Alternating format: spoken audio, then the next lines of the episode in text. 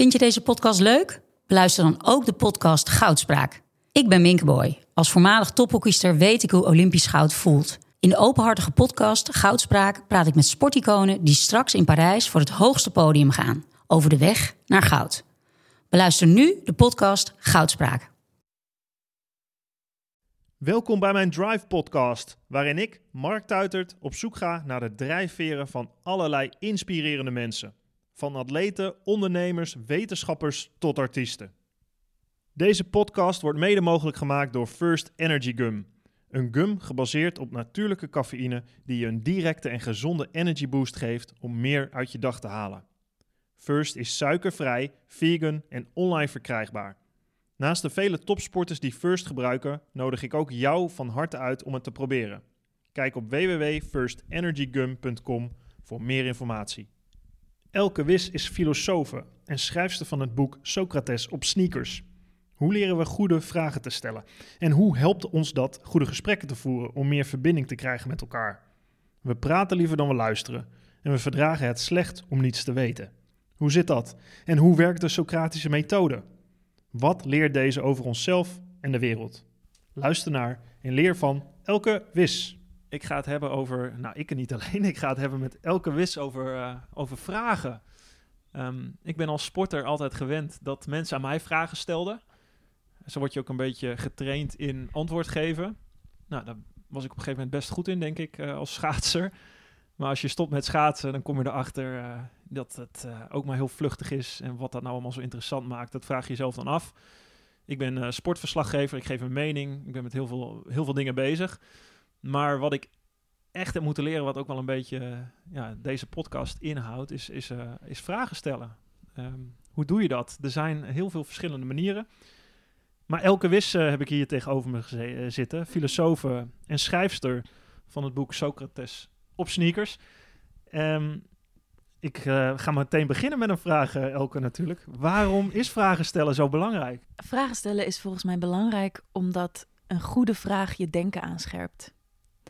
En een goede vraag leidt tot wijsheid, tot nieuwe inzichten. En ik denk uiteindelijk ook tot verbinding met de ander. Um, dat, dat klinkt heel prachtig. Um, maar waarom doen we dat zo weinig dan? Waarom doen we wat zo weinig? Vragen stellen. Ja, dat is een goeie. Toen ik dat boek schreef, dacht ik, laat ik daar eens induiken. Waarom zijn we er zo slecht in? En volgens mij heeft dat met een paar dingen te maken. Eén, we krijgen het gewoon niet geleerd. Als, als kind. Ik kreeg toevallig laatst nog een berichtje van iemand die zei... Uh, tegen mij zeiden ze vroeger altijd... kinderen die vragen worden overgeslagen. Nou ja, dan denk je als kind natuurlijk al twee keer na voordat je een vraag stelt. Um, en in, in deze maatschappij, in deze cultuur... scoor je denk ik ook hoger met het hebben van een mening... dan met het stellen van een goede vraag. Ja. We zijn niet zozeer op zoek naar twijfelaars en vragenstellers, maar wel naar um, mensen die een visie hebben en daadkracht. Hmm. En uiteindelijk in het boek staan er zes redenen waarom we zo slecht zijn in het stellen van vragen. En dit zijn er denk ik uh, een paar van. Ja, want ik, uh, een quote in jouw boek, dat kan ik mooi vinden, denk ik. Blijkbaar willen we liever onwetend blijven dan dom overkomen. Ja, dus vragen stellen, dat is nog zo'n grote reden, vinden we ook nog eens hartstikke spannend. Dus het is een soort vraagvrees, omdat we met z'n allen bepaalde vragen hebben bestempeld als: oh, die mag je niet stellen. Of oh, dat is onbeleefd. Of uh, dit is een taboe. En we zijn ook gewoon heel goed in vragen slecht formuleren.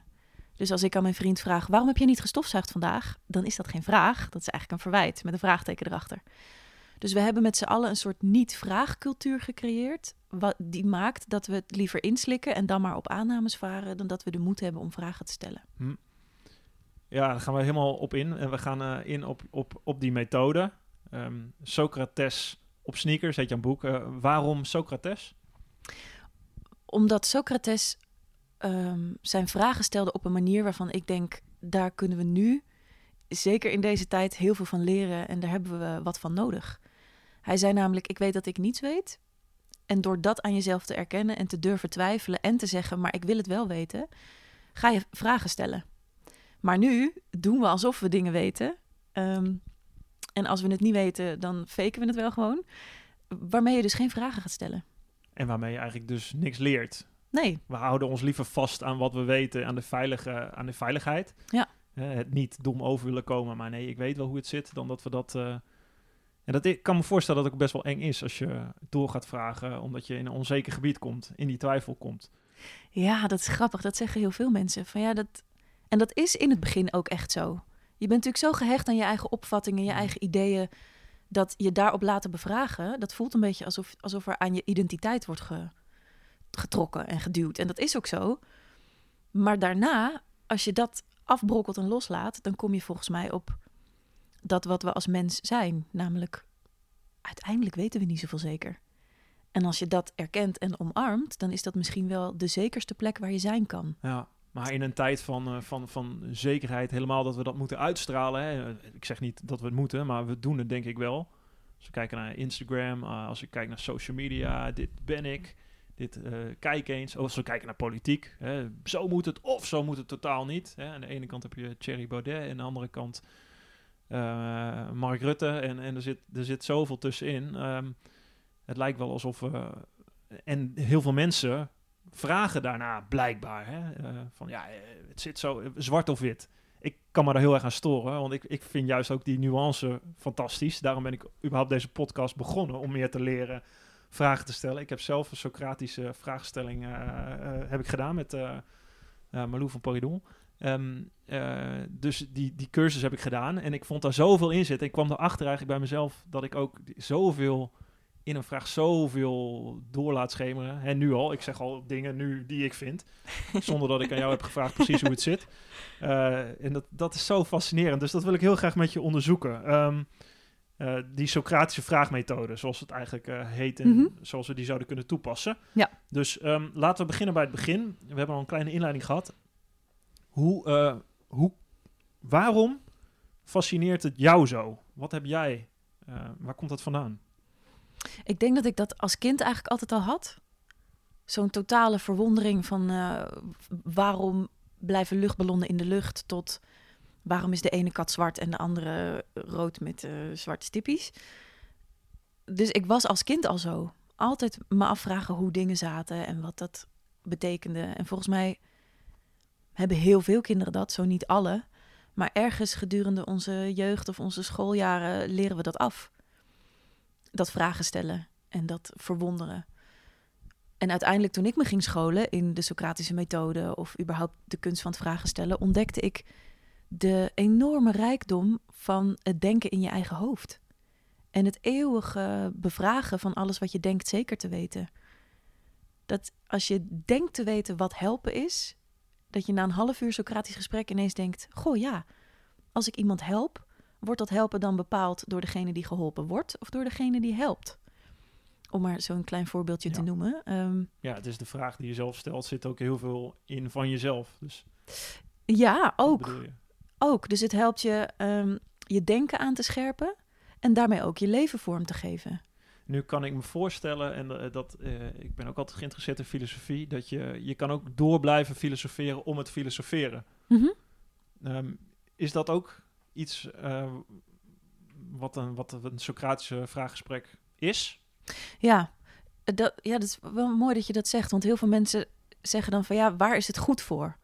Zo'n Ja. Socratisch gesprek. Als ik dat in organisaties doe, dan willen ze toch vaak wel even in een offerte hebben staan wat het nut is en wat het Mhm. oplevert. Eh, en het levert ook heel veel op. Namelijk je denken aanscherpen, elkaar vragen stellen. Je kan een hele organisatiecultuur van maken, bij wijze van spreken. Maar daarnaast, net wat jij zegt, het is ook, vind ik, een hele fijne activiteit in zichzelf. Zoiets als piano spelen. We vragen zelden aan iemand die piano speelt: zeg, wat is eigenlijk het nut Mhm. van dat jij iedere avond een uur piano speelt? Wat levert dat jou nou op? Dan zeggen we gewoon: ja, to spend time well. Om goede gesprekken te voeren met mensen. Dat is een, een fijne tijdsbesteding. Maar dat is toch ook een, een, een goed gesprek voeren met iemand, dat kan toch een doel zijn ook? Ja, maar dan is het de activiteit dus zichzelf als doel. In plaats van ik voer een goed gesprek om eh, een oplossing te vinden voor een probleem. Ja. Of om in een vergadering ehm, de samenwerking beter te laten verlopen. Dan, dan zet je eh, de gespreksmethode in als middel, soms. Wat, wat ik denk ik best wel zonde vind. Ik zou zeggen, waarom voeren we niet meer goede gesprekken met alleen maar als doel het hebben van een goed gesprek? Nou, als ik op eh, ondernemersstoel ga zitten, ja jongens, we kunnen het hele dag met elkaar gaan praten en we kunnen heel erg doorfilosoferen waarom we nou doen wat we doen. Maar op een gegeven moment heb je gewoon actie nodig. Heb je, heb je ehm, ja. Moet en je- praten en denken is geen actie? Nou, praten en denken is zeker actie. Het is het onderzoeken. Maar het onderzoeken moet toch leiden tot een actie om te gaan ondernemen. Anders blijft het, dat bedoel ik eigenlijk te zeggen, met blijft het anders filosoferen om het filosoferen? Of is het daadwerkelijk praktisch toepasbaar in je dagelijks leven? Nou, dat vind, daarom heb ik ook Socrates gekozen. Zijn manier van filosoferen is zo praktisch. Hij zei eigenlijk, eh, hij heeft geen letter op papier gezet. Hij zei, ja, daar krijg je boekenwijsheid van. Hij vond, filosoferen is pas iets waard als je het kan toepassen in je praktische dagelijks leven. Juist. Ehm, en dat, dat spreekt me enorm aan. Dat je in alle vraagstukken die je hebt als mens... eh, ben ik een goede moeder? Wil ik van baan veranderen? Ehm, hoe willen wij samenwerken in deze organisatie? Dat zijn praktische denkvragen... waar je letterlijk met elkaar van gedachten over kan wisselen. Mhm. Om vervolgens wijzer te worden... om vervolgens beslissingen te kunnen nemen op basis van die wijsheid. Hm. Maar als je de gesprekken niet voert... dan neem je wel beslissingen... maar kom je een half jaar later erachter van... Hm, als ik nou iets beter dat probleem of die vraag had doordacht... dan... eh, Dus eigenlijk, als ik het goed begrijp, ja, ik, ik begrijp je goed. Als, je zeg, als je een praktische filosofie, daar wilde ik ook eigenlijk naartoe. Dat spreekt in mij ook heel erg aan, dat het direct toepasbaar is. Ik, ik kan wel eens met vrienden praten over het leven, maar op, als je het door gaat praten, op, op een gegeven moment wordt het een taalkwestie of het een kwestie, denk je, ja, wat hebben we hier nog aan? Wat is nu praktisch hanteerbaar voor mezelf? Da- daarom vind ik ook Stoïcijnse filosofie, wat dan weer raakt en heel veel eh, oorsprong heeft in het idee van Socrates, eh, heel erg geweldig. Maar als je zegt, eh, het is ehm, praktisch toepasbaar, dan heeft het dus, is het niet het doel, eh, eh, zeg maar het antwoord vinden op een vraag. Het is meer het stellen van de vraag, het onderzoeken van een bepaald aspect, wat eigenlijk het doel is van het gesprek. Ja, ik zeg altijd het doel is perspectivistische lenigheid ontwikkelen. Zo, Dus je ja, een keer zeggen. ja als, ik, als ik een lezingen geef, dan verschijnt dat woord ook zo op de PowerPoint, zo perspectivistische lenigheid. En dan, Perspectivistische lenigheid. ja, dat klinkt heel moeilijk, maar het is niets anders dan het vermogen, eigenlijk wat jij net zegt, om je perspectief, je eigen perspectief te laten voor wat het is. En met elkaar te zeggen, laten we eens kijken welke perspectieven er nog meer zijn. Hm. Met als doel wijzer worden. Ja. En volgens mij word je wijzer door meerdere perspectieven te verkennen. Ja. En daarna te kunnen zeggen: Voor mij zit het nu op dit moment zo.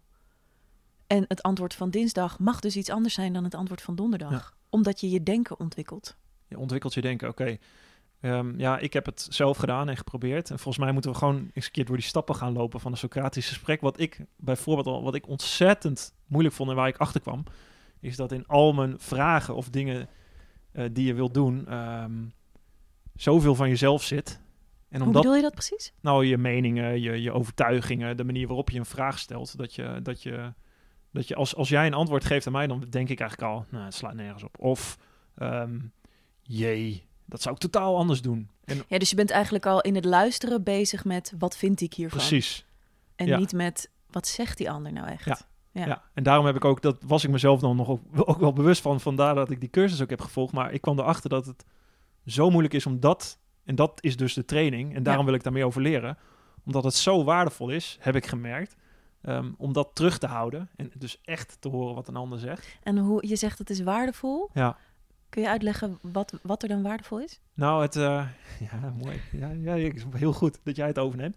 Maar, eh, Sorry, nee, nee, nee, beroepsdeformatie. Nee, maar dat vind ik juist het leuk. Dit is, eh, dat, dat moet je bijna doen, bijna. Dat, dat verwacht ik bijna van je, als, als Socratische vraagsteller. Nee, ehm, nou, om je een voorbeeld te geven. Ik, ik ga eten met vrienden. En eh, normaal gesproken, nou, eh, iedereen heeft wel zijn eigen mening, stevige mening. Hè? Het zijn allemaal eh, volwassen, slimme jongens. Ehm, en, de, en je komt erachter eigenlijk dat iedereen vanuit zijn eigen opvatting praat. Dus iedereen vindt, nou, iemand is rijk, ja, belachelijk. Ik ben arm, ik noem maar even een tegenstelling. Ehm, en daar heeft iemand een mening over. Iemand die rijk is zou kunnen zeggen, ja, maar je hebt niet genoeg je best gedaan. En iemand die arm is, zou kunnen zeggen, ja, maar jij hebt zoveel rijkdom. Je kan ook wel een beetje aan mij geven, hè, als je echt zo sociale jongen bent. Ik zeg niet dat dit een situatie is die zich afspeelt, niet in deze zwart-wit situatie, maar eh, het zijn allemaal verschillende perspectieven. En waar ik heel erg eh, achter kwam, is ik geef meteen mijn mening daarover. Ehm, terwijl als je vraagt, hey, waarom vind je dat dan? Ja. Leg dat eens uit. Alleen die dingen al, dan kom je erachter dat als je dat... En dat heb ik een keer bewust gedaan met vrienden. Door mezelf er eigenlijk uit te halen en door te vragen van... Hey, waarom, maar waarom, waarom eigenlijk vind je dat? Dit is je mening, maar waar, hoe kom je daarbij? Dat je achter drijfveren komt van iemand die je misschien, waarvan ik echt van mijn beste vrienden dacht van, wow, hè? En die drijfveren kennen ze misschien zelf ook niet. Nee, je helpt ze eigenlijk zelf achter die drijfveren te komen. Ja. En eh, Ja, dat zei Socrates. Wist je dat? Dat zijn moeder eh vroedvrouw is geweest? Ja. Ehm, heel veel mensen weten dat niet, maar dat is wel kenmerkend voor wat hij deed. Hij heeft dat proces van geboorte heel vaak gezien. En op een gegeven moment zei hij, ja, wat ik eigenlijk met mensen doe, wat jij net omschrijft bij die vrienden, is ehm, ik help ze veronderstellingen te achterhalen waarvan ze zelf niet weten dat ze die bezitten. Ja. Dus hij trekt het onbewuste denken eigenlijk naar voren, waarna je het op tafel kan zien liggen en ook kan denken: oh, ik wist niet dat ik dit oordeel gebaseerd heb op die en die overtuigingen of drijfveren van mezelf. heb jij daar een voorbeeld van in jouw eh, praktijk? Jij spreekt veel mensen. Ehm, ja, een hele leuke. Het was tijdens een workshop. Die, die, die is me echt bijgebleven. Die vertel ik ook heel graag, omdat die zo kenmerkend is. Eh, een workshop in een groep mensen ehm, om eens te experimenteren met je, je bewering, je eindoordeel. En dan kijken hoe, waar je dat nou eigenlijk op gebaseerd hebt. En ik liet die mensen een foto zien van een bruidspaar. Die foto staat ook in het boek. Ehm, en dat bruidspaar had iets ludieks bedacht. Ze hadden de fotograaf in de bosjes gezet. Met eh, de bruidegom, die zien we vanaf zijn achterkant, met zijn broek op zijn enkels. En de bruid zit daarvoor op haar knieën. Dus er wordt overduidelijk een soort seksuele handeling eh, afgebeeld. Dus die foto, zo'n bruidspaar met, met een, een pijperijtje, zullen we maar zeggen, die, eh, die doet wel eens wat met mensen. Dus de groep moest naar die foto kijken en zeggen, antwoord geven op de vraag, gaat deze foto te ver? En dat is opschrijven. En de een zei, ja, deze foto gaat veel te ver, omdat. En dan kwam er een reden uit. En de ander zei, nee, deze foto gaat niet te ver, want het zijn twee mensen die dit vrijwillig doen. Nou ja, welk argument je dan ook maar hebt. En er was één vrouw en die zei, ja, deze foto gaat veel te ver. Veel te ver. Ze keek er ook heel erg zo vies bij. Maar ze kon niet zo goed uitleggen waarom ze vond dat die foto te ver ging. Dus met een Socratische vraagstelling doken we daar steeds dieper op in.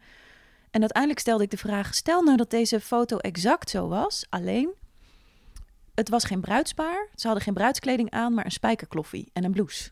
Ging die foto dan alsnog te ver? En toen flapte ze zo eruit: nee joh, dan niet. Dan was die oké. En ze sloeg letterlijk de hand voor de mond en ze zei: Oh, ik wist niet dat ik dit dacht. Blijkbaar had zij de overtuiging dat een bruidspaar kuis moet worden afgebeeld. Ja. En daar schrok ze echt van, want ze, ze vond zichzelf heel progressief. Eh, ze was getrouwd met een vrouw, ze hadden twee kinderen. Dus zij kon, toen ze haar eigen denkmateriaal op tafel zag liggen, kon ze zelf zeggen: Ja, maar dit is een oordeel dat ik van mijn ouders eigenlijk heb meegekregen, die vrij conservatief bleken te zijn. Hmm. En dit wil ik eigenlijk, dit past helemaal niet bij wie ik ben.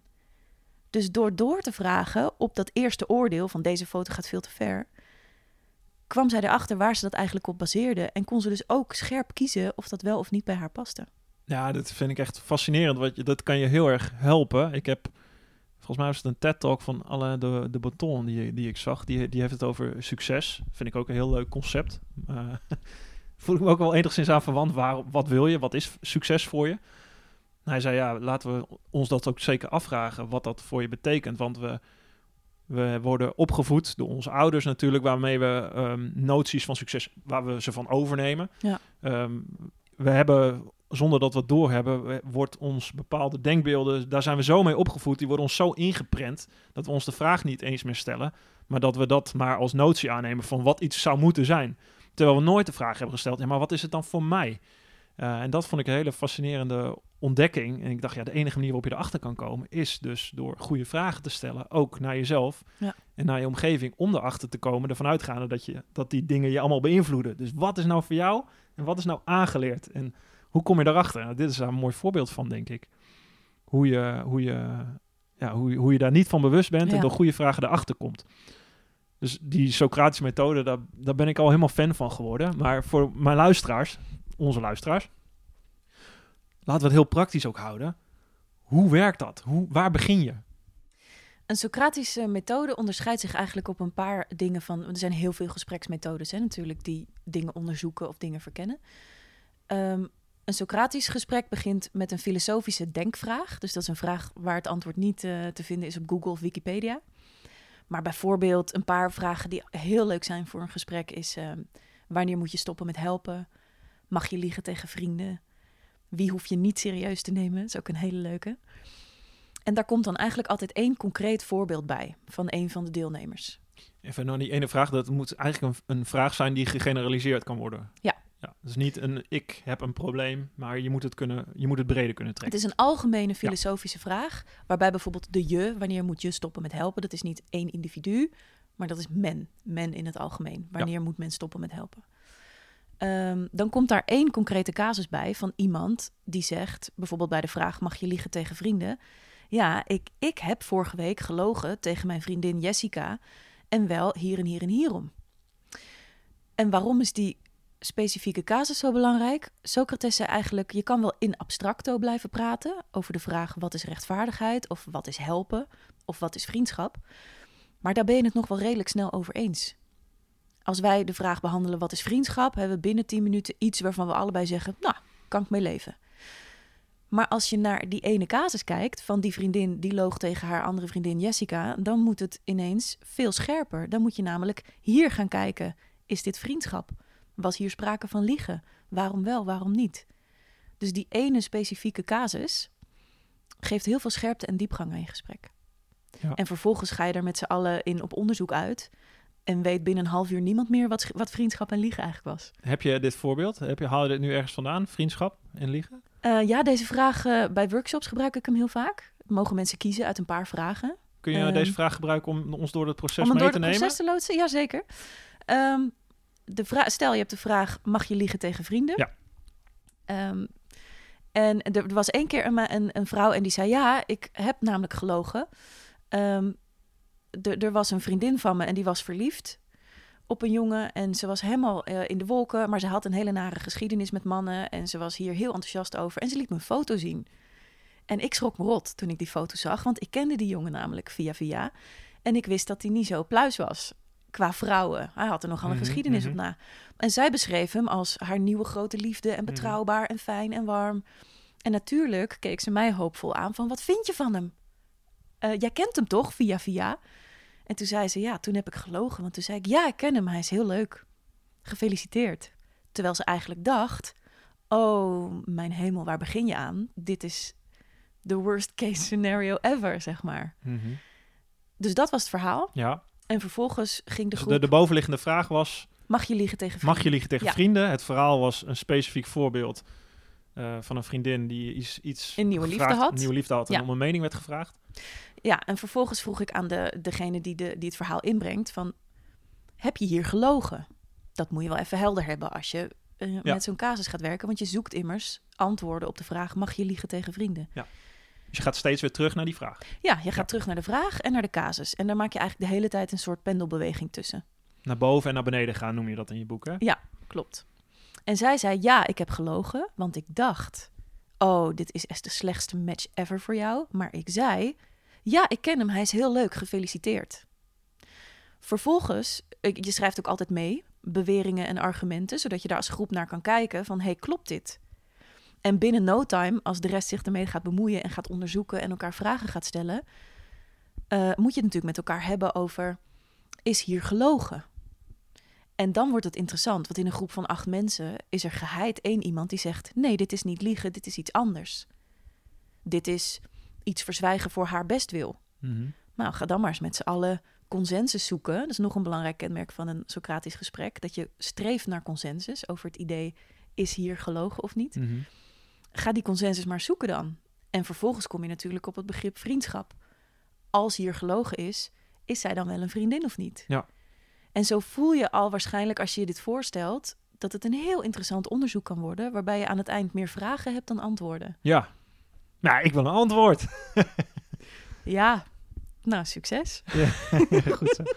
Nee, dat is dus niet eh, waar je naar op zoek moet per se. Nee, je, wil, je, je streeft naar consensus, Mhm. wetende dat je hem waarschijnlijk niet bereikt. Ja. En dat hoeft ook niet, maar het streven ernaar zorgt er wel voor dat ik jou continu blijf bevragen. Maar wat- waarom is dit dan liegen? Maar wat, hoe ging dat? Ja, oké, dus je gaat eigenlijk vanaf het voorbeeld weer terug naar de twee concepten die in die vraag zitten: Ja. vriendschap en eh, liegen. Ja, klopt. Dus je onderzoekt afhankelijk van ja, wat is dan liegen en wat is dan vriendschap. En je gaat continu terug naar, oké, als we dan een algemene definitie hebben van liegen, gefeliciteerd, waarvan akte, maar hoe zit het hier? Ja. in dit verhaal, als we dit als definitie van liegen hebben met z'n Mhm. allen, was hier dan sprake van liegen? En dan wordt het spannend. En hoe ging dat dan? Waar zat, waar zat die spanning? De spanning zit, zit hem erin dat je ehm, die grote labels als liegen, vriendschap, rechtvaardigheid, moed, helpen of welke vraag je dan ook maar neemt, die labels krijgen pas betekenis als je ze ergens opplakt. Ja. En dan geldt die definitie vaak ineens niet meer. En we kunnen het heel mooi hebben over een grote definitie, maar als, je het, als het komt op je eigen acties, dan wordt het even een heel ander verhaal. Ja. En dan Ja. kun je zeggen, ja, vriendschap is twee mensen die elkaar vertrouwen en elkaar Mhm. alles vertellen. Hm. Als dat je definitie is, moet je hier zeggen, dat is dan dus geen vriendschap. Nou, degene die de casus inbrengt zal daar misschien moeite mee hebben. Hoe ging dat in dit geval? Oh, dan moet ik even nadenken. Deze was al een tijdje geleden. Ja, ongeveer zo. De een zei, dit is wel vriendschap. Want ze beschermde haar tegen een oordeel... en ze gaf die jongen het voordeel van de twijfel. Ik bedoel, ze, het was ook maar een aanname... Ja. dat het een slechte gast was. Ja. De ander zei, maar dit is helemaal geen vriendschap... want als je echt zo om je vriendin geeft... dan moet je eh, haar waarschuwen. Ja. Dus het confronteert je vooral ook heel erg met je eigen... eh, waardestelsel. En je eigen denken wordt er veel scherper van. Ja, dus eigenlijk waar je, waar je achter komt is hoe jij over vriendschap denkt. En waar je dat denken op baseert. Ja. En daar kom je niet achter als we blijven hangen in ja maar. Of als we van elkaar willen winnen. Of als Ja. we zeggen, nou, jij hebt jouw waarheid, ik de mijne. Want hoe zou zo'n gesprek normaal kunnen gaan? Eh, Als je, va- vaak begint het volgens mij ook met een soort opmerking, met een eerst de, de specifieke casus. Als je vrienden onder elkaar hebt, dan zou ik Ja. kunnen voorstellen dat je zegt, ja... eh, Laatst had ik. Ja, precies. Laatst had ik dit. Eh, Dus ehm, dat vraag ik mezelf nog wel eens. Zo gaat natuurlijk heel goed, heel, heel snel een gesprek. Dus hoe ga je nou van een gewoon gesprek... Van, nou ja, ik op mijn werk, mijn baas, die, die, die, die, die, die vroeg iets van me. En eigenlijk ging dat tegen mijn waardesysteem in. Hè. Ik, ik, ik wilde eigenlijk iets, hij vroeg iets van mij, ja, hij is mijn baas, maar ik wil dat niet doen om een bepaalde reden. Ehm, en dat, zo begint het natuurlijk, Ja. dat je zo'n los gesprek hebt met iemand van, ja, ik... eh, dus eigenlijk vraag je iemand om zijn mening. Ja, dat is maar de vraag. Dat denken we heel vaak. Mhm. Van, oh, hij legt iets bij me neer, dan moet ik gaan helpen of mijn Oh. mening geven. En we kennen ook allemaal de ervaring dat als je iets bij iemand neerlegt en diegene gaat er overheen met zijn verhaal, zijn mening of ach joh, wat rot, dat je denkt, ja, hm, voelt nou ook niet helemaal als dat waar ik naar op zoek was. Nee. Dus als je vraag is, hoe begin je dan met een beetje Socratischer spreken, zou ik zeggen, laat eerst eens los dat jij iets zou moeten vinden of zou moeten zeggen. Hoor de anders gewoon aan en train jezelf in wat jij daar straks omschreef. Dat zuiver en schoon luisteren. Dus niet luisteren met wat vind ik hiervan. Ja. Want dan kom ik met een reactie als... och ja, dat had ik ook vorig jaar, heel vervelend. Of weet je wat je zou kunnen doen? Je kan met hem praten of hier heb je een boek. Ja, daar heeft is iemand niet per se mee geholpen. Nee, maar dat denken we wel vaak. Dat is wel, we denken vanuit onszelf. Ik ga iemand helpen. Dit is mijn mening, want ik heb er heel veel ervaring mee. Of Ja. ik heb daar iets mee meegemaakt. Ik heb een boek gelezen. Hier. Kijk eens, alsjeblieft. Dus dat is best wel arrogant eigenlijk. Want dan kom ik met mijn referentiekader over jouw probleem. Terwijl jij bent hier de expert over jouw verhaal en jouw probleem. Ja, terwijl je zou het zelf kunnen opvatten. Oh, ik heb het goed gedaan. Hè, het is inderdaad arrogant. Misschien zelfs wel egoïstisch, want heel erg vanuit jezelf gedacht. Terwijl de perceptie van buitenaf zou kunnen zijn dat, oh, goed. Altruïsme, ik Wat- help. Juist. Ik Ja. heb iemand geholpen. Wat goed voor mezelf. Kijk eens. Hey, ik heb hem een boek gegeven, et cetera. dus- Ja, Dat perspectief is ook totaal anders. dus helpen en advies geven voelt vooral lekker voor degene die het geeft. Ja. Maar denk dan even aan die ene keer dat jij advies kreeg en jezelf dacht, hè, maar hier heb ik helemaal niks aan. Ja. Want ik ben niet zoals jij. Ik heb niet jouw zelfvertrouwen of ehm, ik kan dat niet. Of ik zit niet zo in elkaar. Of ja, Dus Mhm. advies zegt vaak meer over degene die het geeft dan over degene die het ontvangt. Maar hoe ga je van zo'n situatie nu eh, een stapje hoger? Hoe pak je dit Socratisch aan? Zeg maar, stel je, je weet dit, je denkt oké, ehm, ik, ik, ga er niet, ik ga niet advies geven, want eh, ik heb elke wis haar boek gelezen. ik heb wat over Socratische methodes eh, geleerd. Ik weet dat ik nu geen antwoord gegeven. Ik ga gewoon luisteren. Maar hoe trek je dit naar, hoe trek je dit naar een Socratisch gesprek toe? Allereerst door zuiver te luisteren. Je eigen mening, oordeel helemaal in de koelkast zetten. Als het een gesprek is wat spontaan begint, zou ik je aanraden, check het even bij de ander. Vind je het goed of interessant om dit samen te onderzoeken? Vind je het oké als ik je er wat vragen over stel? Voordat je zomaar plomp verloren allerlei vragen gaat stellen die de ander zou kunnen opvatten als, oh, ik moet me nu verdedigen of zo. Ja. Dus dat is tip 1, luisteren. En tip 2 is, stel de vraag, vind je het interessant om het samen te onderzoeken? Dus als je eh, die vraag gaat stellen, gaan we het samen onderzoeken, dan ga je eigenlijk al weg bij het, uh, uh, het huistuin- en keukengesprekje. Ja. Dan wordt het echt een... Je gaat al weg van de empathie, weg van het helpen, weg van het advies. Je gaat samen besluiten om het even niet te weten. Dat is heel belangrijk. Ja. En daarna stel je een vraag. Want je zei net in je eh, voorbeeld van eh, mijn baas die vroeg iets van me wat tegen mijn waardesysteem ingaat. Een goede vraag zou kunnen zijn als je dat idee waardesysteem hoort, Hmm. dat je daar een vraag over stelt. Ja. Welk waardesysteem bedoel je dan precies? Om dat eerst eens helder te hebben. Nou, het zou kunnen zijn, mijn baas vraagt van mij dat ik, ehm eh, ja, dat ik eh pff, sjoemel met cijfers, ik noem het maar wat. Eh, en dat eigenlijk weet ik dat dat niet mag, maar ja, het is mijn baas die vraagt het te doen. Ehm, dus misschien het waardesysteem hoef ik nog niet eens te gebruiken, maar dat, dit zou het al kunnen zijn. Ja. Van, wat moet ik hiermee? Het is eigenlijk begint dus met een dilemma. Ja, dus dat, dat registreer je. hey, Ja. iemand zit met een dilemma. Ja. Maar dan is het nog steeds niet helder hoe jij die waarde zou omschrijven. Ik kan er wel wat bij bedenken, maar als ik hem op tafel leg, is die van mij. Hm. Dus dan zou ik bijvoorbeeld vragen, tegen welke waarde gaat dit in van jou? Eerlijkheid, zou ik kunnen zeggen. Ja, dus daarmee zie je dat je... Het, begint dus met verhelderen Ja. van wat diegene eigenlijk zegt. Ja. Als het helder is, oké, baas vraagt te sjoemelen met cijfers, Mhm. wil ik liever niet, want ik wil eh, eerlijk, eh, Ja. mijn, mijn waarde is eerlijkheid. Dan ben je er volgens mij nog niet, want je wil dat probleem nog verder onderzoeken. Mhm. Doet hij het vaker? Ehm, wat maakt eerlijkheid zo belangrijk? Niet, je wilt, de neiging is natuurlijk om het heel snel op te lossen. Ja. Oh, nou, zo, zo en zo kunnen we het gaan doen. Heb je al nagedacht over deze en deze oplossing? En ik zou zeggen, stel dat even uit, maar onderzoek eerst eens het denken over deze situatie. Mhm. Bijvoorbeeld, hoe kijk je normaal aan tegen deze baas? Ja. Snap je? Dus dan op die manier bekijk je het probleem echt van alle hoeken en gaten en kanten. Ehm, en verken je verschillende perspectieven. Oké. Hey, er, zijn een aantal, er zijn een aantal regels die je, die je moet hanteren. Die, die vind ik tegen natuurlijk zijn. Welke bijvoorbeeld? Ehm, vo- bijvoorbeeld eh, empathie uitstellen. Er zijn een aantal dingen die... eh, er zijn nog een aantal regels die we misschien even langs kunnen gaan. Maar empathie uitstellen vind ik een, een, een lastige... ehm, in die zin dat je, dat je heel erg snel de neiging hebt om met iemand mee te gaan voelen. En ehm, nou, ik vind het in die zin niet een lastig, omdat ik weet dat dat tegen de raads kan werken. Ik zeg het ook tegen mijn eigen kinderen. En, weet je, het is niet zielig. Je hoeft niet mee te voelen. Eh, laat het maar even zo zijn. Eh, dus, dus als iemand een kwestie op tafel legt waar die emotioneel bij betrokken is, hebben we snel de neiging om te gaan zeggen: Oh, wat erg voor je. Oh, wat zielig voor je. Ja. Eh, in de sportjournalistiek, waar ik dan voornamelijk ook veel mee te maken heb, heb ik ooit een keer een vraag gekregen. Ehm, er was een, ook een soort dilemma van: ja, eh, eh, mogen sportjournalisten meteen na een wedstrijd een vraag stellen aan een atleet die over de finish komt om te zeggen van die zijn helemaal buiten adem, hebben net van allerlei de grootste prestatie of de meest slechte prestatie ooit meegemaakt, hebben ze vier jaar lang aan gewerkt en meteen krijgen ze een microfoon onder de neus. Nou, eh, vertel maar eens even, god, dat leek nergens op, bij wijze van spreken. Hè? Of, ehm, wauw, wat fantastisch. Er wordt meteen geëist dat ze ergens op reageren. Is dat goed of niet? Mag dat ehm, of niet als sportjournalist? En waar mensen dan vaak mee komen is zeggen, nee, dat mag je niet doen, want die sporter is, hè, die, heeft, die, staat niet, die staat op het hoogtepunt of die maakt heel veel door emotioneel. Daar moet je even respect voor hebben. En wat je dan vaak gaat krijgen soms is dat er journalisten zijn die dan gaan meevoelen en gaan zeggen, oh, wat, die gaan het al invullen, omdat ze zien dat een atleet het erg vindt of het niet erg vindt. Van, "Ah, wat erg, oh, wat juist niet erg. En dit kwam op toen ehm, Jeroen Stekelburg, die heeft ook veel schaatsverslaggeving gedaan, hele goede verslaggever NOS, na Daphne Schippers eh, haar, eh, wat was het bij een week atletiek, haar 200 meter volgens mij, eh, er best wel hard inging. En de vra- vraag was, mag hij dat doen?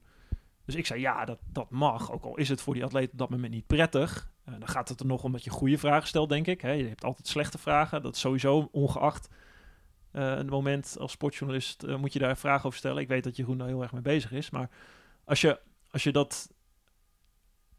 Zou, als je naar het publiek zou moeten luisteren, zou je dus eigenlijk vragen zou, zou stellen als iemand teleurgesteld is. Bijvoorbeeld Daphne Schippers komt op. Ach, wat erg.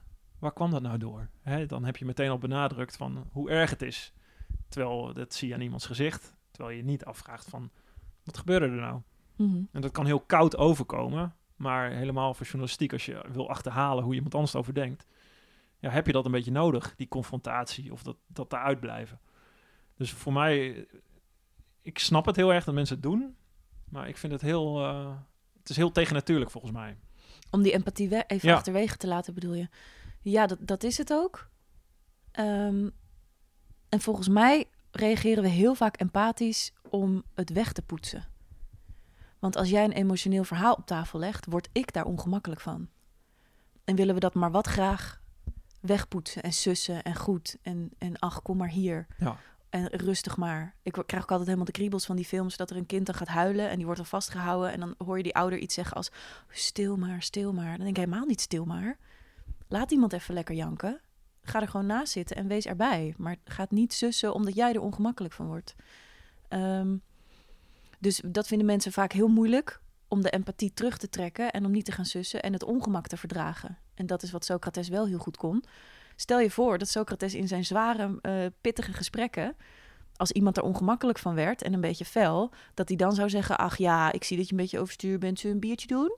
Dan hadden we nu nooit die rijkdom van zijn uh, kennis en kunde kunnen ervaren. En ik zit nog even te denken. Dus het is gewoon eigenlijk het verdragen van het ongemak. Van het, eigenlijk wat je zegt is van ja, we willen gewoon het ongemak kwijt bij onszelf. Dus we gaan de makkelijke weg kiezen door met iemand mee te leven. Dan zijn we met elkaar eens.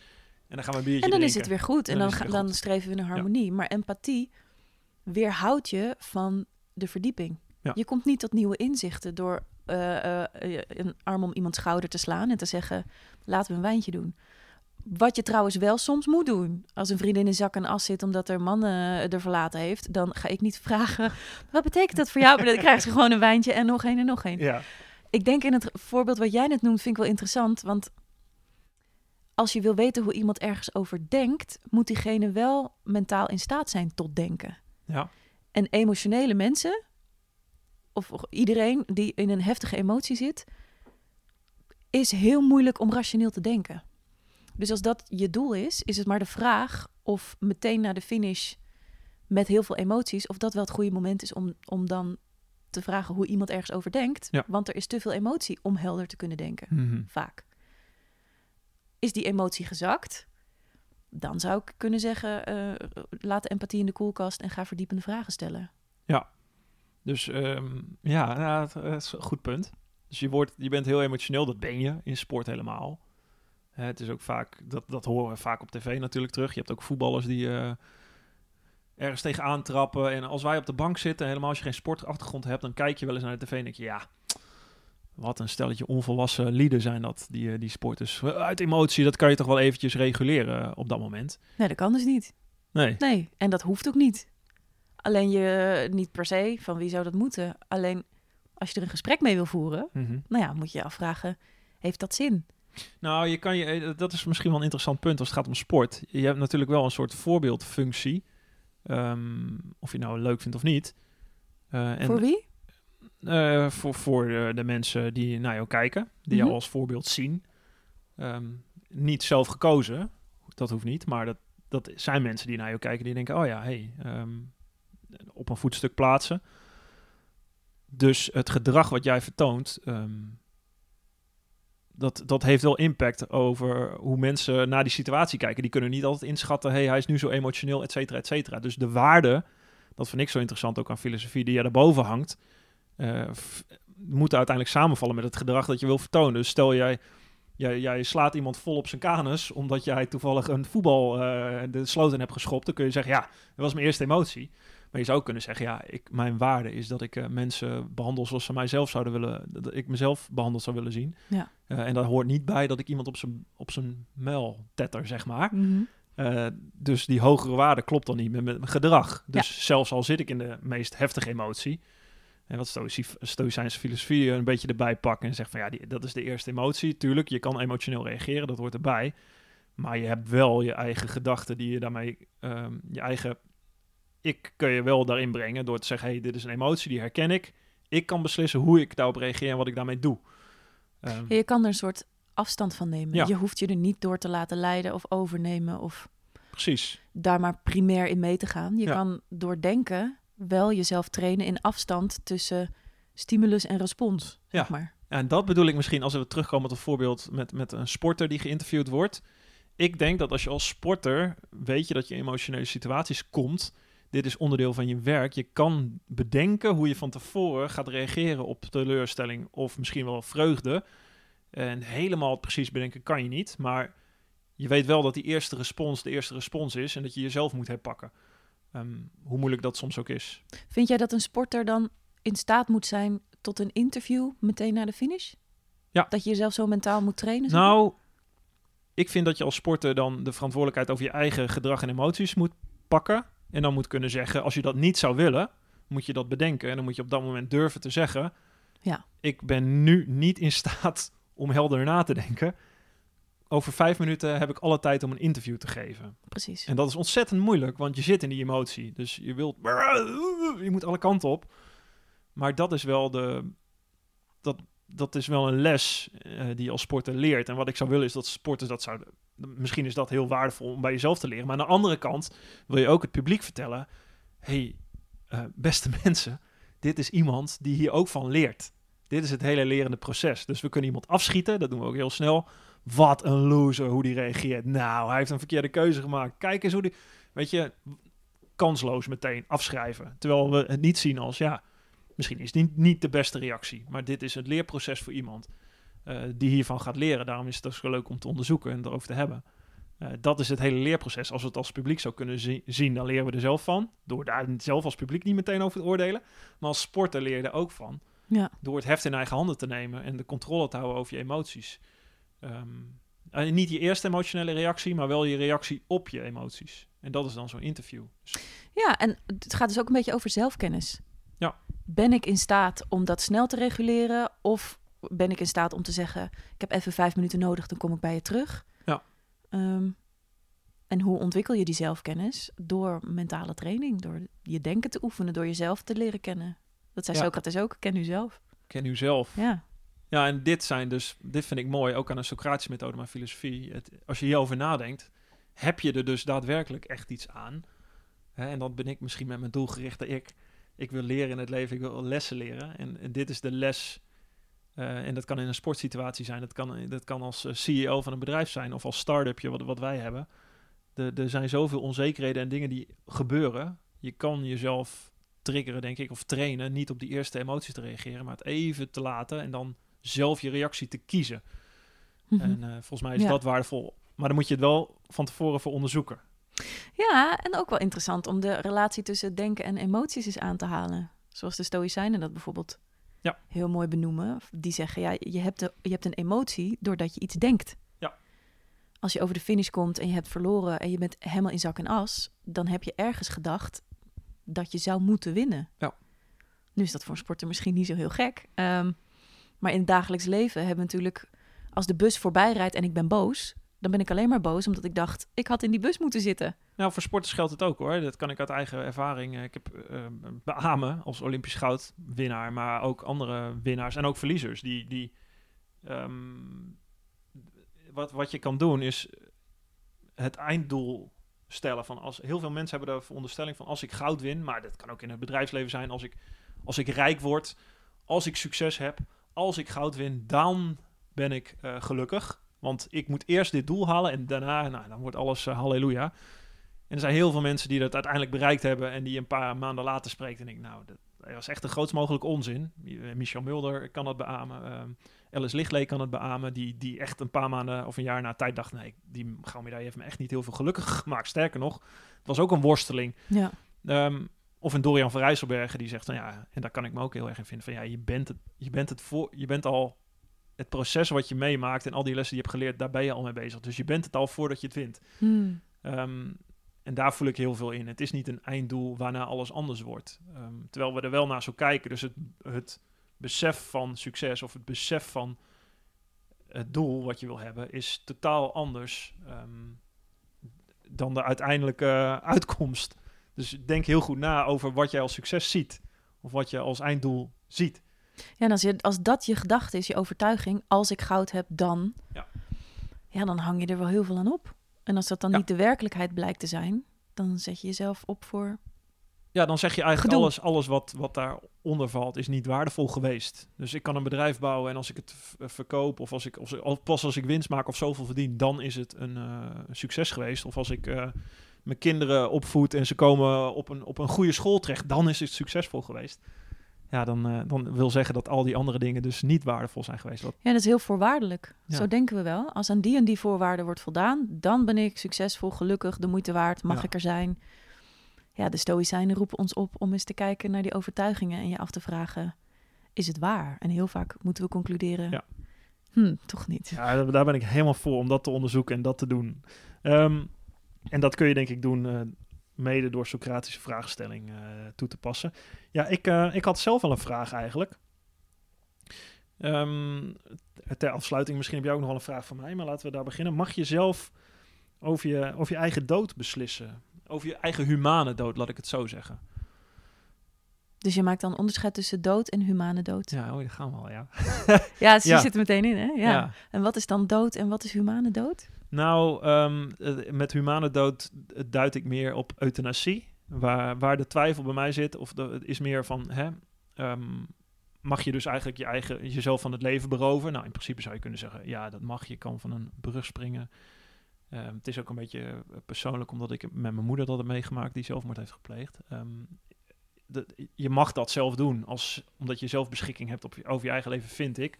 Maar als ik, als ik dat heel hard oproep en vind en zeg, dan loop je het risico. Er zijn heel veel mensen die, die zelfmoord wilden plegen en dat niet hebben gedaan, met godzijdank. En erachter kwamen van shit, dit was een verkeerde beslissing. Dus als we dat zomaar iedereen zouden toestaan, dan zou het kunnen zijn dat, dat de mensen die daarover zouden twijfelen, het zouden kunnen gaan doen, terwijl dat een foute beslissing is waar ze niet op terug kunnen komen. Dus dat bedoel ik, maar met humane dood bedoel ik meer. Van mag je, mag je euthanasie plegen? Eigenlijk is dat een betere vraag misschien. Dus mag je, als je ervoor kiest en, eh, en je leven is zo ja, niet meer leefbaar volgens jou, mag je dan op een normale manier zeggen: hey, dokter, arts, volgens een proces, hè, wat, wat we, mag je dan zeggen: ik wil een spuitje? Dat Ja. bedoel ik meer. In plaats van, in tegenstelling tot een niet-humane dood, ik spring van een brug of ik eh, beroof mezelf op een heel extreme manier van het leven. Ja, en dit is, zei je, zo'n vraag die jou bezighoudt. Ja, dat vind ik een, een, eh, ja. ja, dat vind ik wel een interessante vraag, omdat ik daar eerst anders over dacht toen voordat mijn moeder. eh, ik, ik heb heel erg veel gestruggeld met mijn moeder. Die, ehm, die, eh, waarvan ik- mijn instelling is altijd, weet je, en dat is ook veranderd. Ja, je kan je perceptie toch veranderen. Eh, je- je- doe je meter je best, weet je. Je wil het gewoon niet. Terwijl ze echt, zij wilde ook niet meer leven. Dat zei ze ook. Ja, dan doe je gewoon je best niet genoeg, zeg Hmm. maar. En dat, dat is niet zo. Het is gewoon een ziekte. Mijn moeder was depressief. En op een gegeven moment ben je zo ziek. Ehm, en we kunnen van bijvoorbeeld als we heel in een vergevorderd stadium van, van kanker zijn bijvoorbeeld. En, en iemand wil zich... eh, Zijn we het, kunnen we het allemaal over eens zijn van ja, diegene is zo ver heen. Dat is geen waardig leven meer. De dood zou beter zijn. En dat Ja, dus kan, in jouw vraag hoort eigenlijk nog een voorwaarde. Want je hebt het niet over de gemiddelde mens. Je hebt het in je vraag, blijkt over een mens met een ziekte, namelijk depressie. Ja. Dus zou je vraag, dan moet je vraag aangescherpt waarschijnlijk. dat zou kunnen, ja. Mag, Mag, iemand met de ziekte depressie beslissen dat hij eruit wil stappen op een humane manier? Ja, of, of misschien is de vraag nog achter, mag, je, mag, iemand, mag iemand zelf beslissen als hij zijn eigen leven niet meer draaglijk vindt om, om eruit te stappen? Is, ik weet niet of het alleen voor depressies geldt. Misschien geldt het ook wel voor... Ja, misschien, ja, dat vraag ik me af. Eigenlijk. Misschien geldt het wel voor depressies hoor, omdat, omdat het zo'n andere ziekte is. Gaat je vraag over iedereen? Over jou, over mij en over je moeder? Ehm, nou, in, in dit geval gaat het wel specifiek, denk ik, over mijn moeder. Ja. Ja, dus dan is je vraag te algemeen gesteld. Ja. Als er een voorwaarde is voor de mensen die je bedoelt, Ja. Dan wil je die eigenlijk in je vraag vatten. Dus Ja. hoe, hoe zou je de vraag dan nu formuleren?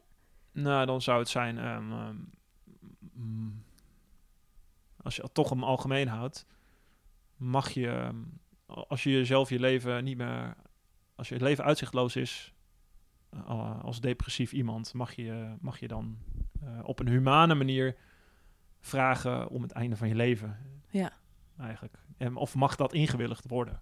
Ja, precies. Want je kan er wel om misschien vragen. Nee, maar ja, het inwilligen precies. ervan is nog even een ander Je mag verhaal. alles vragen. Ja, En daar da, da gaat het in een specifieke voorbeeld dan, dan om, zeg maar. En ik, ja, mijn moeder heeft dat gedaan en het was niet op een humane manier. Ehm, ik had achteraf, was het misschien beter geweest om, om voor haar en ook qua voor ons allemaal om afscheid van haar te nemen. Om dat op een humane manier te doen. Omdat zij dat gewoon heel graag wilde. Eigenlijk hebben we gewoon niet naar haar geluisterd. Ja. Eigenlijk hebben we gewoon gezegd, ze schreeuwde het al een jaar lang, ik wil dit. En eigenlijk hebben we allemaal gezegd, nee, dat wil jij niet. Of wij willen het niet. Ja, dat, dat heb je gezegd. Eigenlijk hebben wij In, dat in andere ja. woorden waarschijnlijk, maar ja. Ja, nee, ja, nee. Je hebt nog zoveel voor te leven. Kijk eens. Je hebt een kleinkind. Je Ja. hebt, maar dat is En van een ons stoïcijn zou zeggen, maar wie ben jij Precies. om dat voor haar te bepalen? Nou ja, stoïcijn zou zeggen, dat, dat heb ik... Ik ben al heel lang bezig met stoïcijnse filosofie. En als je daar echt goed naar kijkt, denk je, ja, de, de dood, dat is ook een concept. Ja. Een goed leven kan ook een, gevolgd worden door een goede dood als je daarvoor kiest. Daar gingen zij vrij ver in. Dat Ja. was een... eh, dat, eh, dat, nou ja, Socrates eh, zelf nam, ehm, nam de gifbeker. Ehm, op een vrij heroïsche manier, volgens mij. Ehm, en en dat eh, deed Seneca bijvoorbeeld ook, die door Nero gevraagd werd ehm, zichzelf van het leven te beroven. En dat, dat, dat aanvaarden ze dan ook manmoedig. Wat heel, eh, heel heftig was, maar ze keken wel op een bepaalde manier naar de dood. Van ja, dat, dat hoort er ook bij. Als je daarom vraagt en, en het leven heeft geen zin meer, dan... eh, Ja, dus wij hebben van de dood iets gemaakt Ja. wat we niet willen. Ja. En wat we ook niet een ander...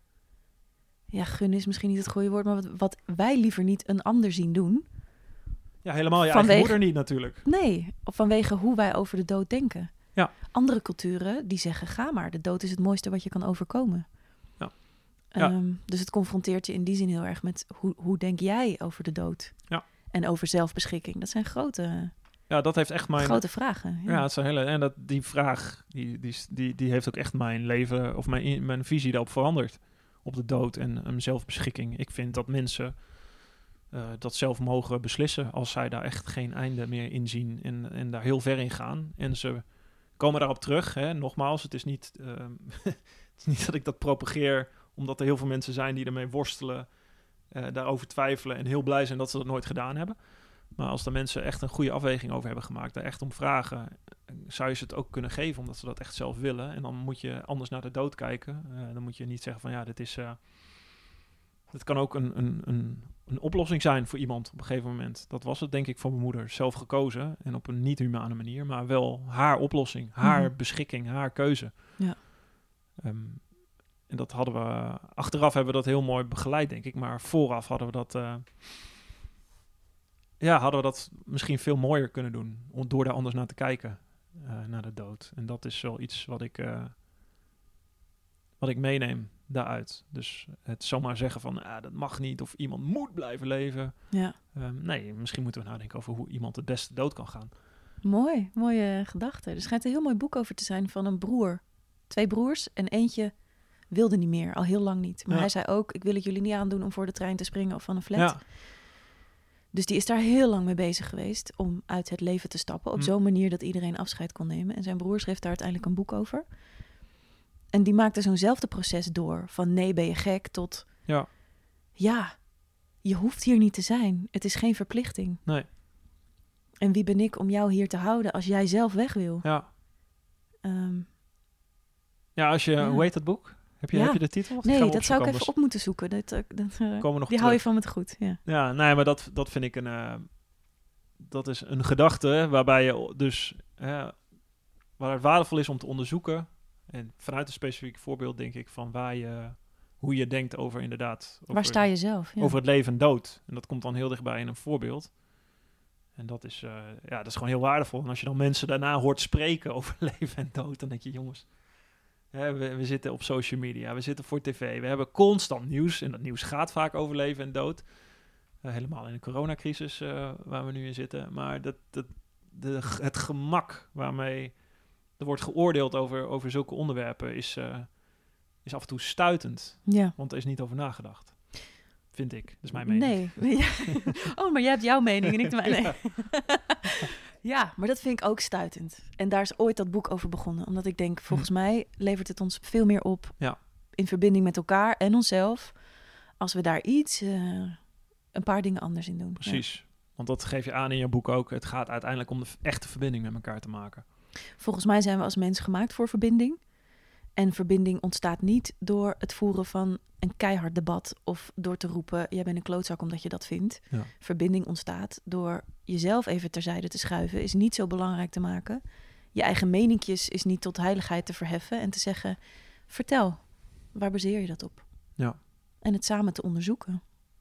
Samen onderzoeken. Zou dat in de politiek ook nog beter kunnen? Oh, ik hoop het. Ik, ik, iemand zei ooit: ja, jij moet eh, trainingen gaan geven aan de Tweede Kamer. Ja. beter debatteren. Ik wacht nog steeds op het telefoontje. Dus als iemand dit hoort die die zegt dat lijkt me wat.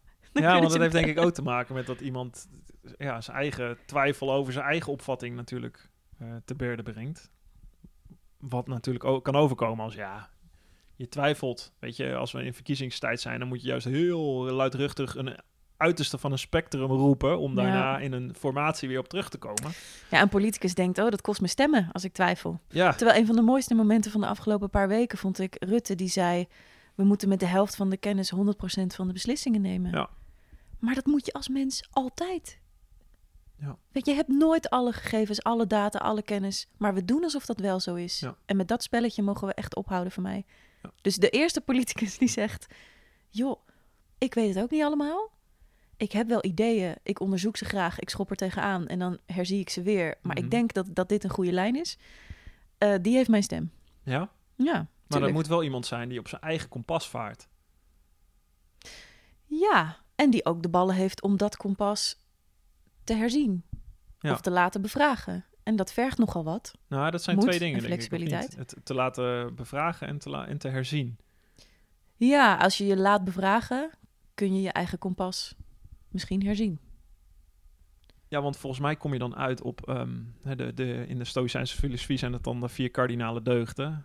Eh, moed, wijsheid, eh, matigheid, rechtvaardigheid. Als je kijkt naar goed leiderschap, dan kom je daar wel een beetje op uit. Weet je wat het andere uiterste zou zijn, is... eh, Daar geloof ik totaal niet in. Iedereen maar vragen wat zijn mening is en daar man... Hè, want we laten het publiek beslissen wat we nu moeten gaan doen. Het tegenovergestelde eigenlijk, wat ook wel eens Ja. wordt geopperd door politieke partijen. Hè, dan zou je een discussie met iedereen kunnen aangaan. Eh, en dan kom je er nooit meer uit, want dan wordt het een zwalkend schip. Dus volgens mij moet een leider wel twijfelen, maar toch ook wel visie hebben, toch? Een, ergens iets op verankeren of baseren. Hmm. Ja. Dat weet ik zo net nog niet. Nee? Dat is een mooie vraag. In hoeverre moet een leider een visie hebben? Ja. Een leider zonder visie, dat klinkt ook een beetje gek natuurlijk. Ehm, ja, daar zou ik eens wel langer over na moeten denken. Nu zou ik zeggen, visie ja, maar we, we, hakken, we houden hem wel heel snel in steen. Zo van, Hmm. dit is hem dan. En hij Ja. is onveranderlijk. Ja. Dus ik gun de politiek en leiders ook een flinke portie twijfel. En dat ook kunnen uitspreken. Ja. Moet je je voorstellen wat dat doet onbewust in toestemming naar... Stel, je hebt een, eh, een manager en die durft in een vergadering te zeggen... jongens, ik heb een beslissing genomen, maar ik, ik ben er niet 100% zeker van. Ja. Dan geef je natuurlijk de mensen met wie je aan tafel zit... ook toestemming om het niet te weten. Ja. En dat voorkomt volgens mij ook een hoop eh, gezeik en op tenen lopen. Maar dat is volgens mij wat de Stoïcijnen deden ehm, en die filosofen. Allemaal het, het wel aan een waardekader schetsen van wat goed, van goedheid, van, van bovenliggende waarden. Dus stel, ik weet het niet precies, maar ik maak een beslissing. En Ja. die beslissing moet ge- geënt zijn, zoveel mogelijk op een rechtvaardige beslissing. Ik moet moed tonen om hem te kunnen maken. Er moet een bepaalde ehm, matigheid in zitten. Een, ik kan niet een extreme eh, standpunt innemen ergens. Het moet niet vanuit emoties geboren worden, eh, maar uit een, een rationeel eh, beslissingstermijn. en, er- en er moet wijsheid in zitten. Er Ja. moet iets, volgens mij als je die hoger liggende factoren aantikt, dat, dat, moet, dat wil ik eigenlijk vragen. Ja, heb je, denk je wel, ja, los van visie, dat je een visie moet baseren op eh, je leven überhaupt? Dat het waardevol is om je leven te baseren op hoger eh, liggende waarden waarop je je beslissing dan maakt. Ja, zeker. En die zijn dus ook van invloeden afhankelijk. De beslissing die jij twee jaar geleden maakte, kan, mag, kan en mag een andere beslissing zijn dan Ja. over twee jaar. Volgens mij is wat je hier als mens te doen hebt, is, eh, is één, je verzoenen met wie je bent. Mhm. Maar twee, scheppen wie je wil zijn, voor zover dat mogelijk is. Ja. En om dat te kunnen doen, zul je continu moeten blijven checken, vragen. Volgens wel, welke waarden leef ik eigenlijk? Ja. Passen die wel bij mij? Of zijn ze eigenlijk niet van mezelf, maar van iemand anders? Ehm, Dus die flexibiliteit en stevigheid tegelijkertijd is natuurlijk best een, eh, proces. Ja, het is ontzettend eh, moeilijk. Of tenminste moeilijk, het is een grote uitdaging. Ja. Zo zeg ik het liever. ja, moeilijk. Een grote uitdaging. Maar dat is het leven dus. En het mag ook moeilijk zijn. Ik bedoel, niemand heeft uh, Nee, maar dit is toch hoe dat het- simpel is. Ja, Ja, maar dit is hoe het toch is, zou ik willen zeggen. Dit is ho- hoe het leven werkt. Het zelf onderzoeken en zo kom je verder. Ja. In plaats van in een dogma ergens eh, gevangen zitten en eh, daar maar heel erg krampachtig aan vasthouden. Dus eigenlijk vind ik het wel mooi te zeggen. Aan de ene kant de basis hebben, een overtuiging. Aan de andere kant de flexibiliteit om te blijven onderzoeken ehm, waar, eh, waar het vandaan komt. Ja, en je daar ook weer op laten bevragen. Want Ja. soms glij je een beetje af van Ja. de waarden die ooit zo neer en deer aan je hart lagen. Mm. En dan hoop ik dat er iemand is die tegen je zegt: hey, je hebt deze visie ontworpen Ja. vanuit die en die waarden, maar wat ik je nu zie doen, matcht daar niet meer mee. Ja. Hoe zit dat precies? En dat je dan ook zelf een stapje terug kan doen en kan zeggen: Je hebt gelijk, dat matcht niet meer. ik ga er opnieuw naar eigenlijk, kijken. De Elingus, Ja, toch? Ja. Die Socrates. Ja, eh, ja, de is elenchus is de beschaming. Dat je zelf moet toegeven, oh, ik dacht te, wis- te weten waar ik het over had. Ik dacht te weten wat visie is, wat leiderschap is, wat rechtvaardigheid is. Maar eigenlijk weet ik het niet zo goed. Ja. En dan opnieuw gaan kijken Ja. en zoeken. naar een iets beter beeld of een volgende Ja, overtuiging. Een rijker beeld. in Een rijker geval. beeld. Ja, mooi. Heb je nog vragen aan mij? Ehm, ja, ik was nog benieuwd hoe jij in aanraking kwam met de Stoïcijnse filosofie. Mhm. En hoe je die... Het zijn twee vragen. Een cocktailvraag, verboden, kijk in het boek. maar ik doe het wel. Eén, hoe kwam je ermee in aanraking? En twee, hoe pas je het toe in je dagelijks leven? Ja. Nou, ik kwam in aanraking met Stoïcijnse filosofie ehm, tijdens mijn eh, schaatscarrière. Eigenlijk zat ik eh, tussen 2006 en 2010 was ik bezig. Heb ik geen wedstrijd gewonnen, maar ik was bezig met één doel. Dat was naar die Olympische Spelen gaan. Nog niet eens goud winnen, maar daar eerst heen gaan en dan de kans krijgen om het te doen. En ik vind het leuk om, om te lezen. Ik kwam via Nicolas Nassim Taleb, dus een, een- een van de beroemdste, of vind ik meest interessante denkers van onze huidige tijd. Ehm, in zijn boeken ging het over omgaan met onzekerheid. Hij is een optiehandelaar. Eh, hij gaat heel veel om met risico's. Hij was ook een van de eerste die trouwens heel heftig eh, reageerde op, eh, op deze coronacrisis. Dat we heel snel, heel direct moeten reageren. Dat zei hij al in januari met de onderzoekspapieren. Maar ik las zijn boeken en dat vond ik fascinerend. Ik hield me heel erg vast aan het idee eh, van, van lange termijn, geduld hebben. Eh, vasthouden aan jouw eigen idee en je eigen kans die gaat komen. Dus niet meegaan in de mening van anderen. Hè. Als je de mening van iedereen moet geloven, dan had ik vier jaar lang geen wedstrijd gewonnen. Dus hè, scorebordjournalistiek noemde, noemde Co Ariaans dat. Dan was het kansloos dat ik Olympisch goud zou kunnen winnen. Dus van die meningen moest ik me helemaal gaan distancieren. En daar had, heeft hij een mooi boek over geschreven, Misleid door toeval eh, en eh, De Zwarte Zwaan. En die las ik toen en daar stonden heel veel referenties in naar Seneca. Hmm. En die referenties heb ik er eigenlijk heel erg uitgehaald. En eh, ja, die heb ik een beetje tot leidraad gemaakt al in mijn carrière. Om, om me te kunnen wapenen tegen omgaan met verlies, met teleurstellingen. Maar ook met succes. Ehm, dus je echt te bevragen van ja, eh, de emoties die ik heb, het succes. eh, de genoegdoening die ik daarvan wil, de aandacht. de rijkdom, wat zijn dat voor dingen? Wil ik die wel? Waarom? Waarom zijn me die dierbaar? Waarom doe ik dat? Of het verlies, waarom raakt het me zo? En zo ook, die vraag met mijn moeder. ehm, en wat ik na mijn sportcarrière ging doen. En daar heb ik heel veel aan gehad. Ehm, en eigenlijk, waarom is het... Ik, ik hou van lezen, van filosoferen, maar eigenlijk probeer ik het ook simpel te houden. Wat ook weer heel erg in de Stoïcijnse filosofie zit. Om een soort kader te maken van, van, van gedachten die ik beschouw als heel waardevol. En dan kom ik altijd weer uit bij Stoïcijnse waarden en bij Stoïcijnse gedachten. Hè. Dus controle wat jij kan controleren, wat bij jezelf ligt, wat buiten jezelf ligt, zoals een schaatstijd bijvoorbeeld. Of een, eh, een, een uitslag, of het nou gaat om, om rijkdom, om, om, om onzekerheid van wat moet ik naar mijn schaatscarrière gaan doen, help. Die uitslagen, wat, eh, die van je af te zetten en probeer je te focussen op dat waar jij controle over hebt. Dus na mijn schaatscarrière ben ik allemaal dingen gaan doen. Ik ben gaan ondernemen. Ik ben ook op mijn bek gegaan met, met een paar ondernemingen. Ik ben ook eh, buiten mijn comfortzone gegaan om, om gewoon te gaan werken. Wat een vriend tegen me zei, Mark, je moet gewoon gaan werken. Ik zei, ik heb toch altijd keihard gewerkt. Nee, ga het maar doen. heb ik allemaal gedaan. Heel veel van geleerd. En juist met zo'n instelling in het leven staan. Dus eh, dat neerleggen waar het hoort. Dus de dingen die je zelf kan controleren bij jezelf houden. Omgaan met de eerste emoties. Door je, door je emoties te blijven onderzoeken. Van ja, waarom reageer ik zo? Dat eh, niet weg te rationaliseren. Maar er wel echt naar te kijken. Dat heeft me heel veel gebracht. Ehm, en ook strategieën voor lange termijn in het leven. Hè, en een soort negatieve visualisatie. waar de Stoïcijnen het over hebben. Dus, dus je voor kunnen stellen, wat als dit misgaat, wat is dan je andere plan? Dus een soort strategisch leren denken over je eigen leven. Uh, met een soort perspectief van een 80-jarige terugkijken ook. Mm, Van ja. hey, als ik dit heb gedaan, vanuit het perspectief kijken van, van over 10, 20, 30, 40, 50 jaar terugkijken naar de beslissing die je nu neemt. Ehm, ook het, mijn oordeel daardoor uit te kunnen stellen. Ik had allemaal oordelen over mijn eigen vader. En ik dacht, als ik 80, 90 jaar oud ben en ik kijk terug,